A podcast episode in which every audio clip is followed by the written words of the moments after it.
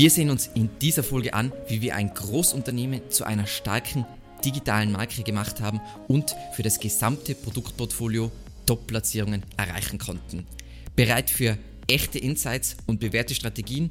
Dann lass uns starten.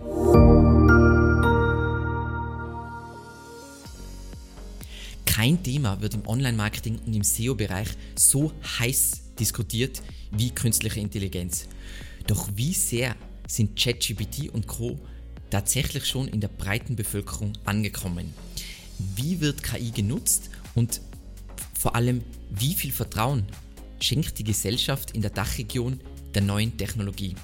Um das herauszufinden, sieh dir unbedingt unsere neue KI-Studie an. Wir starten mit den Eckdaten. Die Branche, um die es geht, ist B2B Raumlösungen.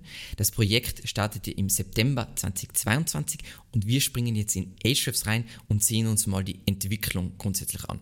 Wir sehen gleich auf den ersten Blick, die Domain hat ein Domain-Rating von 57 von 100, was durchaus nicht allzu schwach ist und absolut für diese Branche konkurrenzfähig ist und die Entwicklung ab September 2022 sieht folgendermaßen aus, im anfangs langsamer, später dann schneller. Das hatte viele Gründe, aber vor allem Budgetgründe. Am Anfang war es wirklich sehr, sehr, sehr, sehr wenig Budget nur in Paketform und dann eben mehr Budget in einer laufenden Betreuung, aber trotzdem insgesamt ein kleines Budget. Und in dieser Case Study wollen wir eben genau großen Unternehmen zeigen, hm, was es oft auch schwierig macht, in großen Unternehmen schnelle Ergebnisse zu erreichen. Genau das soll diese Case Study zeigen, aber auch, dass wenn man dann Momentum aufgebaut hat, es einfacher wird. So, was war jetzt die Ausgangssituation bei diesem Projekt?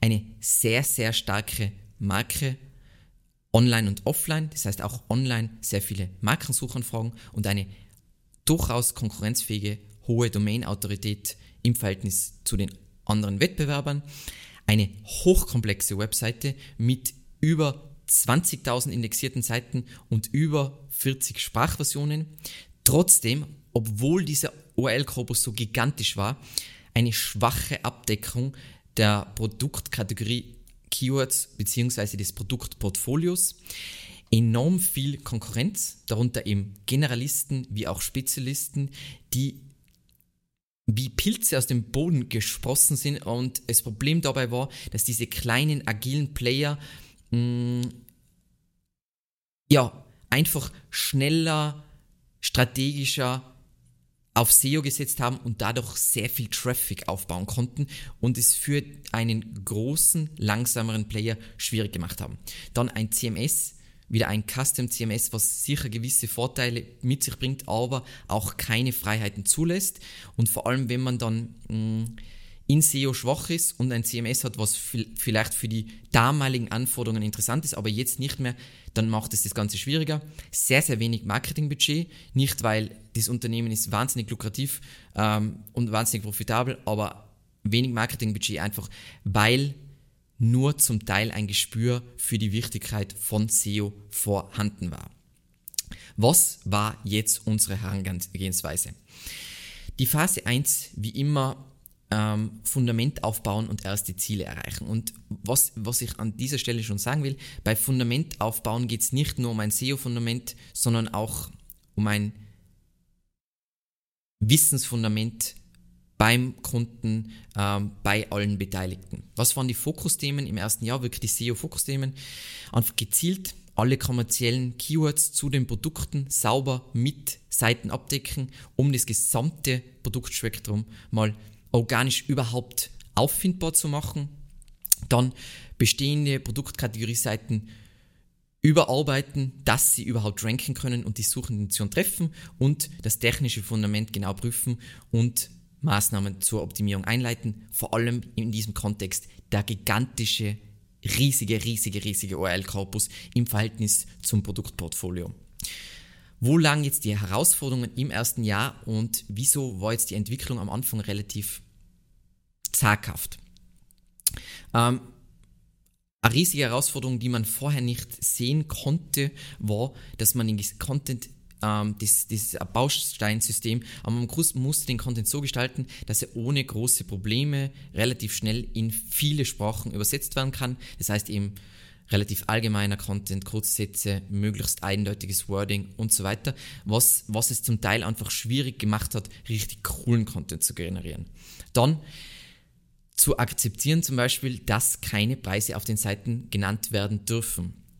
Ähm, und dazu vielleicht der Hinweis zu unserer Studie Digital Marketing Insights, die ja gezeigt hat, wie unvorstellbar wichtig es für Kunden aller Art ist, Preise zu sehen. Also ganz spannend.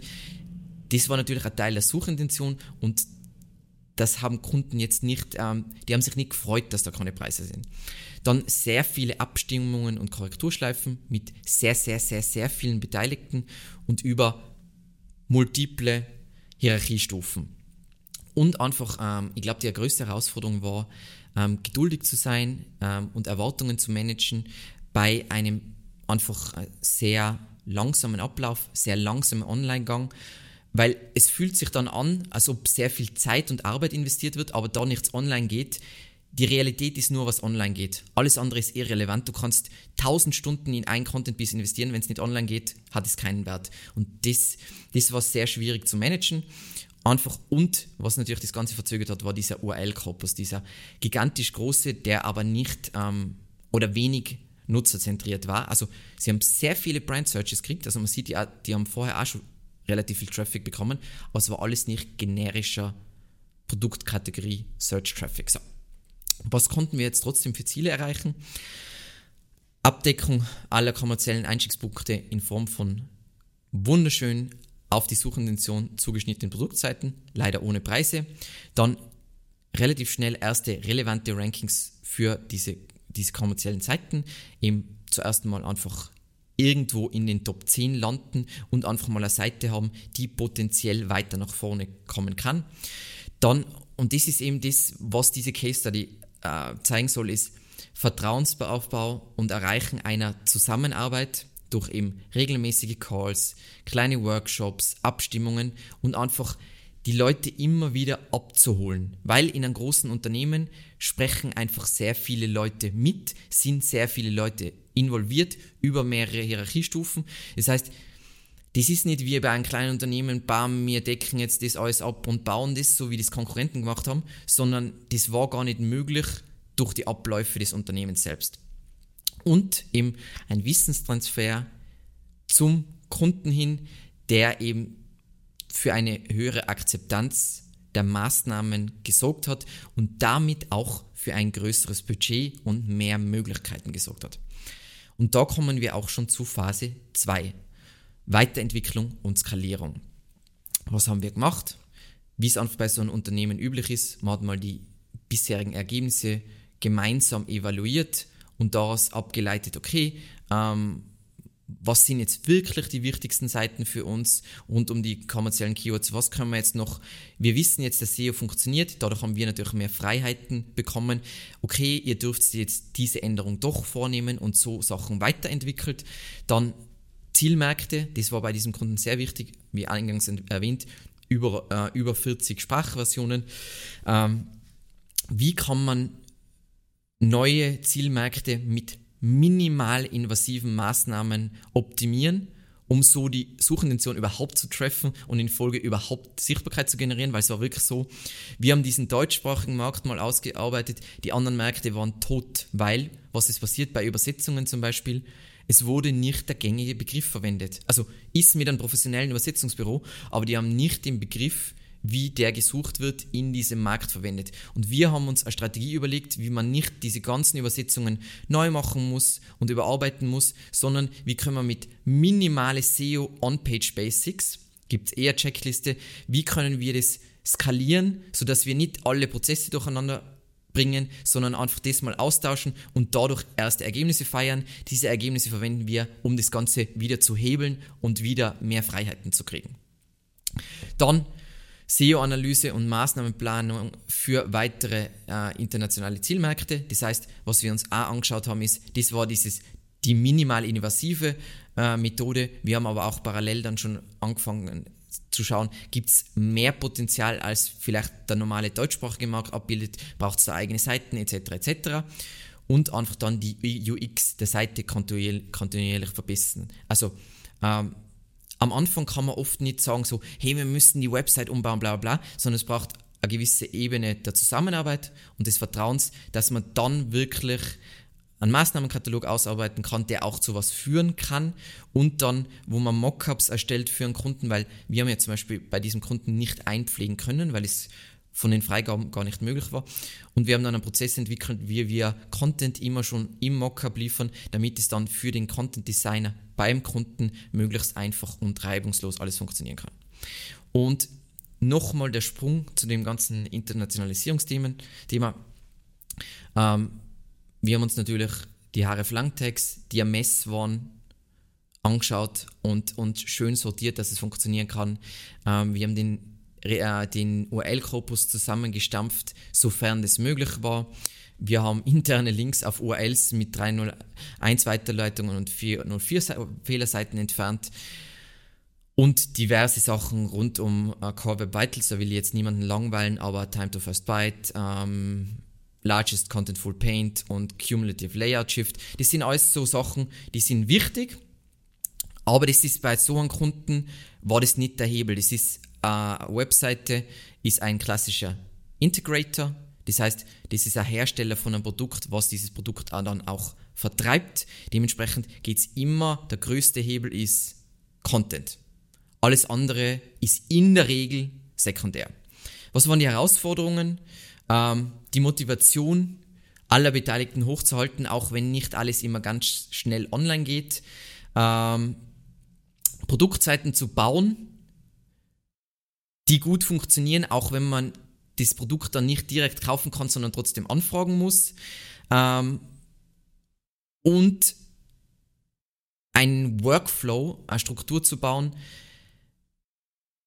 um gewissermaßen es dem Kunden so einfach wie möglich zu machen, erfolgreich zu sein. Das heißt, wenn du so viele Be Beteiligte hast, dann brauchst du ein gewisses Framework, was du hast, in dem alle zusammenarbeiten können. Und das ist immer was Individuelles, weil jedes Unternehmen funktioniert ein bisschen anders. Aber das waren so die Herausforderungen, sowas zu bauen.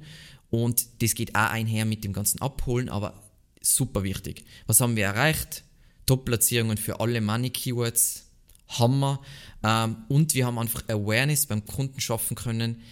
Ähm, dass auch, wenn ich schon der große Fisch im Teich bin, es wichtig ist, laufend in SEO zu investieren und dass das auch klassischen Vertriebsmethoden massivst weiterhilft und dass die auch den Impact von dem Ganzen spüren. So.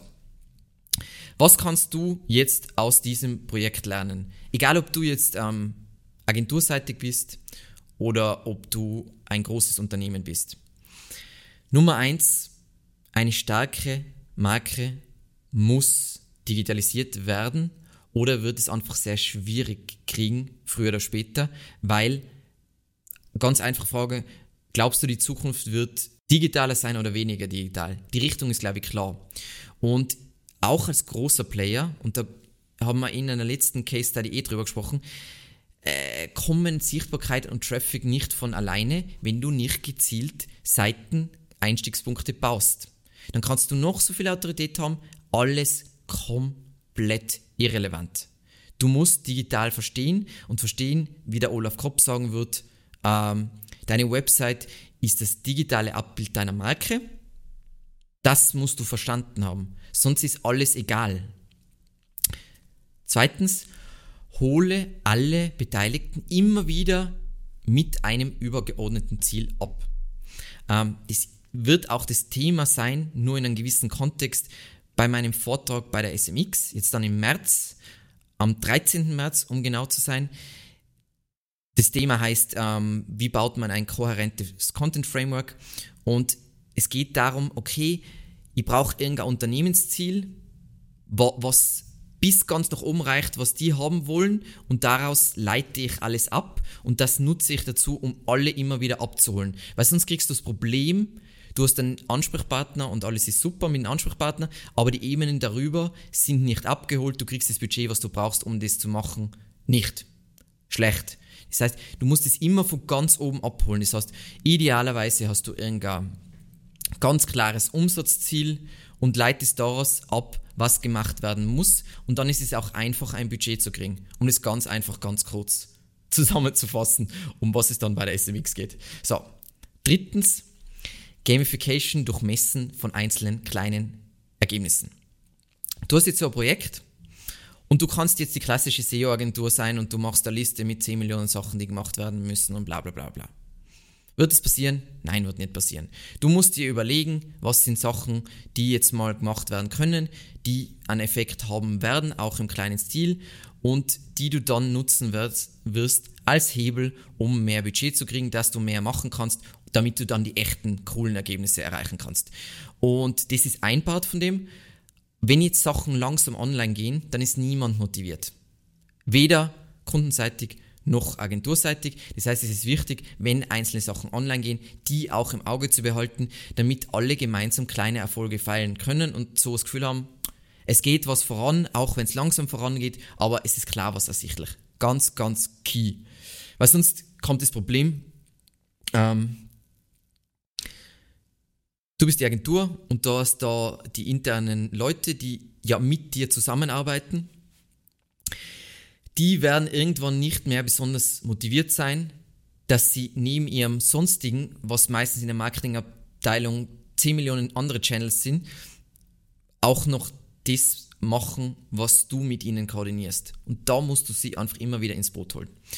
Und viertens, Wissenstransfer, und das werden jetzt andere sehen, anders sehen, aber Wissenstransfer ist keine Gefahr, sondern zentral, damit es zur Umsetzung in Großunternehmen kommt. So, Warum sehe ich jetzt Wissenstransfer äh, nicht als Problem? Weil ähm, das Einzige, was im SEO irgendeinen Wert hat, ist extrem viel Projekterfahrung.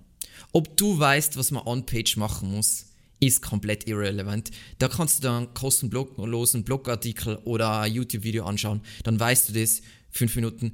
Heißt es, du kannst gut SEO? Nein, kannst du nicht. Wie wirst du gut in SEO? Du siehst extrem viele Projekte, du machst extrem viele Projekte, du hast extrem viele Niederlagen und ein paar Erfolge und mit der Zeit verstehst du wirklich, was ist jetzt bei diesem Projekt das Richtige und so weiter und so weiter.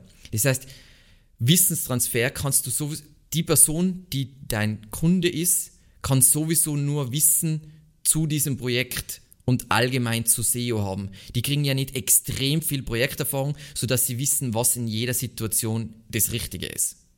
Dementsprechend ist es unvorstellbar wichtig, auch auf unterschiedlichen Hierarchieebenen kleine Workshops zu machen, um denen zu zeigen, okay, so funktioniert SEO, das kannst du machen, damit das besser funktioniert. Also als Beispiel, du holst die BR-Abteilung AP, wenn ihr BR-mäßig was macht, dann wäre es sinnvoll, um mehr Synergien zu äh, erzeugen, dass ihr euch, dass ihr versucht, auch einen Link zu kriegen, weil der Link so zum einen für direkten Traffic, zum anderen ist es wichtig für Google, dass du besser rankst und so weiter. Und das kannst du mit jeder Abteilung machen. Sagen wir, du hast jemanden, der was im Content ist, dann sagst du, hey, wenn du den Content machst, bei deiner Recherche solltest du dir anschauen, hey, für, für das Thema, worüber du gerade schreibst, was rankt da bei Google, was ist da die Intention dahinter, was ist das für ein Seitentyp und du kannst so mit dem Kunden in Form eines Wissenstransfers, du kannst für die einen eigenen Workflow passend zu ihnen bauen und hast all diese coolen Effekte und du brauchst trotzdem keine Angst haben,